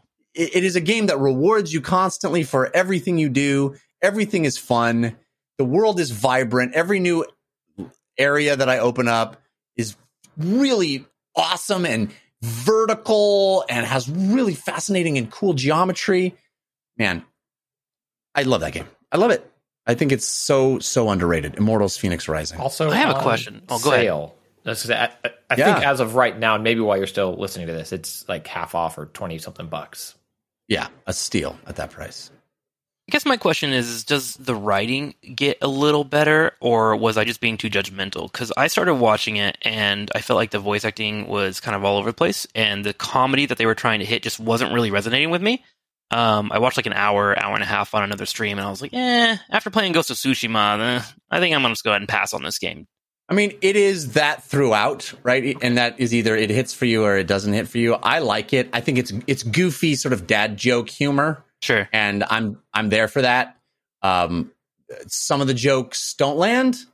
Others of the jokes I'm genuinely tickled by. I think that, I mean, there's no like guffawing, oh, this is hilarious, but it's amusing and it's fun. And I like the light tone. It is a departure from, like you said, the Ghost of Tsushimas of the world, or the numerous, almost every other game takes itself super seriously. I like games that don't, because they're rarer. You know, it's less often do I find a game that's attempting to make me laugh. And I think this one, yes, a lot of times the jokes don't land, but I think it's charming. There's this wonderful narration that's happening throughout that I never got sick of. So I don't know. It's a taste thing, right? And I could totally see, yeah, I could totally see anybody going, those are kind of groaners. I'm not down for that. That's totally fine. For me, it works, and I like the fact that the game is trying for that. You know, there's fewer games that do that. So I think that's the beauty in open world games, is like when they find a theme and they just push it all the way through, and they have the full floor to play with that kind of stuff. Yeah. I've been keeping my eye on that one because I have a couple other friends that really say it's amazing. Seriously, just give it your time, and like it'll jump up to you. And for me, it's pure joy. I jump into that game. I'm having fun instantly. I'm doing things. I feel there's no waiting around. I'm not sitting through cutscenes. Mm-hmm. It's just, I'm in, I'm doing great things. I'm having fun. I like games like that, you know? Anyway, I could go on a whole rant about how you should, the way the games present themselves. Like the medium really frustrated me. You brought up the medium, really frustrated me because like, what am I even doing in that game for the first 2 hours? You know, I'm not doing anything in that game for the first 2 hours. And then finally the game arrives. But just get me into the game first. Get me into the game. Let me experience the game. Then unveil your grand storyline. I don't know. That's just my preference. Did you get to the finale of that game, by the way? I did not. Okay, interesting. Did you? I did. And I don't want to like spoil or anything, but I kind of hate how it ended. It's one of those open-ended, like, what happened? Did this occur or did it not occur? And what is the best way? Well, you, the player, decide. And I feel like that was a game that was so linear that you need to finish your story for me. So I can have the closure that I need in that game, especially about a game that deals about death, right? Like, so it kind of frustrated me how it ended. But I felt like what they were trying to do, which was obviously go back to the Silent Hill games and give you a story almost Alan Wake-like. I think they delivered on that front. I just wanted that game to just give me an ending. Let me know how it occurs. Christian, it sounds like they didn't go all the way. They just stayed medium. Nice. No? He nailed it. I think you're the first person to make that joke. Actually. If you like that joke... Why do I like Immortals Phoenix Rising writing? It's a mystery, you know. We may never know why I enjoy that game. All right, let's thank our final sponsor, which is Liquid IV. Oh my gosh, I left my bottle of Liquid IV in the other room. I've been loving this stuff. Oh my gosh, Liquid IV. One of the things that I vowed to do in this year, 2021. We're more than a 12th of the way in to 2021. It feels like a new year still, but we're already in it. And I have decided that I'm going to treat myself better this year. My body, you know, after 2020 of just sitting around being a mopey pants, I'm going to treat myself better. I've been working out more, and part of that is staying hydrated. People don't give enough emphasis to hydration. Liquid IV has helped me stay hydrated. Why? Because drinking one serving of Liquid IV provides the same hydration as drinking 2 to 3 bottles of water alone. How is that possible? How is that possible, you say? Well, allow me to answer. Liquid IV uses something called CTT, which is cellular transport technology. What is that? Well, it's the optimal ratio of glucose, sodium, and potassium delivering water and nutrients into the bloodstream. So this hydrates you quicker, is more effective than just drinking water. And I feel it. I feel more energized when I drink my Liquid IV. But the very best part is it tastes good. It tastes good. Boy, I don't enjoy flavored water very often. And Liquid IV is a packet that you empty into water, right? So it's just flavored water, but it actually tastes great. It has about the same amount of sugar as an apple. So, you know, you're not just pouring sugar into your water. And it tastes delicious. They have a variety of flavors. My favorite is the acai berry. They also have strawberry. They've got a lemon lime that's delicious. Boy, I enjoy it. And I don't really like products like this very often. So the fact that I like how it tastes is huge. Grab your strawberry Liquid IV or whatever other great flavor you like in bulk nationwide at Costco. They're available at Costco in bulk, or you can get 25% off when you go to liquidiv.com and use promo code DLC at checkout. That's 25% off anything you order when you use promo code DLC at liquidiv.com. Get better hydration today at liquidiv.com, promo code DLC. All right. That's going to do it for this episode of DLC. Trixler, it's been awesome having you back on the show. It's always a delight to talk to you. Thank you, man. Where can we follow all the things that you do online? Well, if you want to follow me, my two favorite plugs right now are my Twitch, which is my main source where you will find me at least 6 to 8 hours a day at twitch.tv/Trixler, TRIKSLYR. And I've recently been getting in the YouTube game. Been on it for a couple of months now, and I'm having some decent results, but if you're trying to find more of a specific game or specific content, like if you like Hearthstone Battlegrounds, I've actually been putting a lot of educational content out there, which is one of my favorite auto chesses to play right now. You can find that at youtube.com/Trixler as well. And then if you want to, you can follow my Twitter as well. Don't really do anything. I talk about video games there. Sometimes I post pictures of food. Yeah, it's whatever. But you'll find my streams. And if you want to check me out, those are the places to do so. Thank you so much for having me on your show. I love being here. And anytime you guys need a guest, feel free to give me a ping. Awesome. Well, we love having you. So that'll certainly happen a lot. Christian Spicer, what about you? What do you got going on this week? Well, this show, if you want to catch it, I usually stream when we typically record Sundays at 7:15 p.m. Pacific time, twitch.tv/Christian Spicer. You can find the Valheim and Call of Duty Warzone streams up as well, and hopefully some more Valheim streams coming soon, but life has a way of preventing most of those from happening. This one, the first 30 minutes were me trying to figure out why my audio wasn't working. So it was pretty chill. It's a pretty, the game, the pre-game before the game. Those are the best streams, troubleshooting. That's great. Yeah, it didn't sound fun, Jeff, because we couldn't hear anything. But otherwise, it was very fun.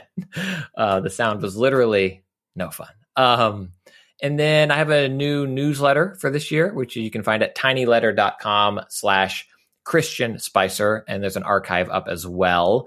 And the last one was about Stadia, which I think we missed. I think it was ended up being a blind spot for this show, where like the news broke like right after we recorded, and then it was a whole week before we came back. But I kind of talk about my feelings of Stadia's slow march toward death that everyone predicted and told me. Yeah, despite my glee for the platform. And then Twitter, you can find me at Spicer, S-P-I-C-E-R. Very cool. You can also find me on Twitter. I'm at Jeff Cannata, which is spelled with 2 N's and 1 T. And I've got some other shows for you if you want to check them out. Hear me talk about movies and TV shows over on the /Filmcast. You can find that at /filmcast.com. Great show. A lot of fun. We also I talk about science. You can learn something and laugh along the way with my comedy science show, We Have Concerns. You can find that at wehaveconcerns.com. And if you're sad that football is over, I got news for you. Football is not over. There's a brand new football league that is started this weekend. First games were Saturday. It's awesome. It's called fan-controlled football. It's like Madden in real life. It's completely controlled by the fans. They call the plays. They decide the players. It's insane. And the owners of the teams are celebrities, including one team owned by Kind of Funny. Greg and the group have the Wild Aces, and I'm doing a companion stream to that show. It is called something new every week, but you can find it on Thursdays at 2:30 p.m. Pacific time at twitch.tv/F CF. All right, so let's wrap the show up now with our parting gifts. Hey, give us a suggestion of what to do this week. Give us a parting gift. This is your parting gift. Trixler, do you have a suggestion to help people get through their week? I do. I have one for physical activity because we all know the last year has been a pain in the butt for everyone, me included. I wouldn't say I was a gym rat, but I enjoyed going outside and lifting a weight or two and feeling like I was mildly strong. And that has gone completely.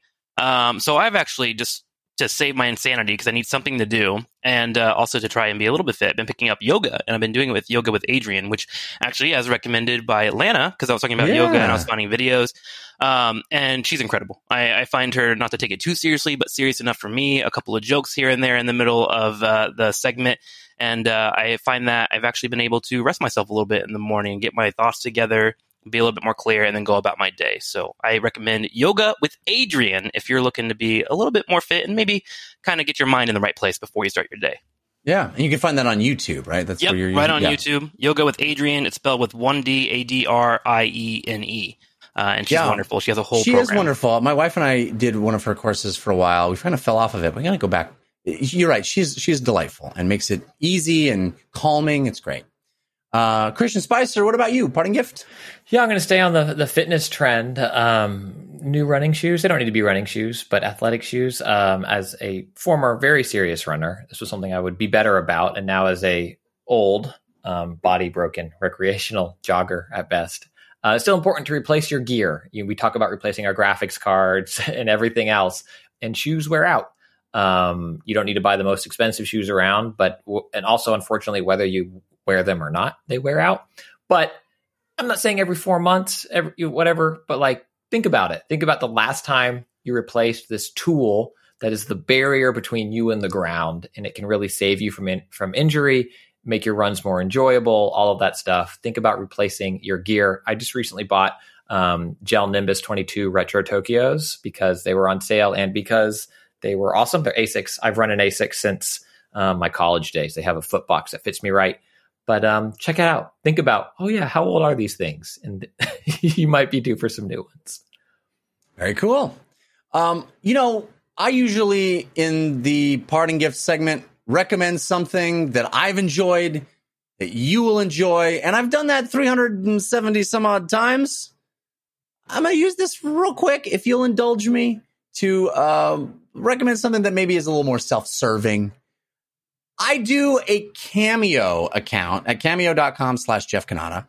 And I make limericks for people over on the /Filmcast. Every week I do a limerick as a review of the movie that we're reviewing that week. And I really have a lot of fun with the limericks and people enjoy them. So I've started selling those limericks on Cameo. I hope you'll give it a shot. If there's any reason you would enjoy a personalized message from me and a personalized message that might include a limerick, I'm over there. You can hire me at cameo.com/Jeff Cannata. I've done almost 100 limericks on Cameo so far, and I have tons of 5-star reviews. People really enjoy them. You may not know me as Limerick Guy if you only listen to me on this show, but it's a really fun way to give something to a loved one. It's a great gift, or even treat yourself to a message and a limerick at cameo.com/Jeff Cannata. Thank you for allowing me to do that. All right. We also got a listener suggested parting gift. This comes to us at dlcfeedback@gmail.com. It comes from Sean Williams, who writes, "Hey, everybody, I wanted to recommend a comic book called We Live by the Miranda Brothers. It's only on its 4th issue so far, but it snuck up out of nowhere in late 2020 to be one of the best comics I've read all year. I don't want to spoil the plot, but the basics are the world is about to end, and a brother and sister need to get to one of the few places on Earth with a way to escape the planet. The story has similar vibes to The Last of Us, with some shocking and violent turns along the way. So be warned, it's not as kid-friendly as the covers might make it seem. One of the things that truly makes We Live stand out from other comics is that each issue has a QR code that takes you to a YouTube page that features one of the panels from that issue, along with some original music composed just for the comic. The music is beautiful and haunting and adds another dimension of emotion to the book. We Live, written and drawn by the Miranda Brothers, published by Aftershock. Thank you from a fellow gamer dad, Sean. Thank you, Sean. Awesome. Did you know about this one, Christian? I'm aware of it. I haven't read it, but it's Aftershock is the publisher, and I'm a big fan of a lot of what they publish. And this book does look absolutely gorgeous. So it's on my backlog. I haven't been able to pull myself away from the new DC Future State stuff, but I've heard only great things about it. It's supposed to be incredible. That music portion sounds amazing, because I feel like music is a way to really get the emotion to go to your heart. And if you are reading the comic while listening to that music, that sounds like such an experience. Yeah, I think that's a really inspired idea to score your comic story. What a neat idea. Yeah. All right. That's going to do it for this episode of DLC. Thanks again to Trixler and Christian Spicer for hanging out with me. Thanks to all the folks in our chat room, hanging out with all of us live and watching on video. We appreciate all of you. Thanks to our musical contributors, Patrick L., Sean Madigan, and Zero Star for making those awesome bumpers. We appreciate you for your hard work. Thank you. And to each and every one of you that listens to us each week, that downloads us and puts us in your ear holes, thank you. We'll be back next week. Until then, think about what you put out into the world. Make it a better place.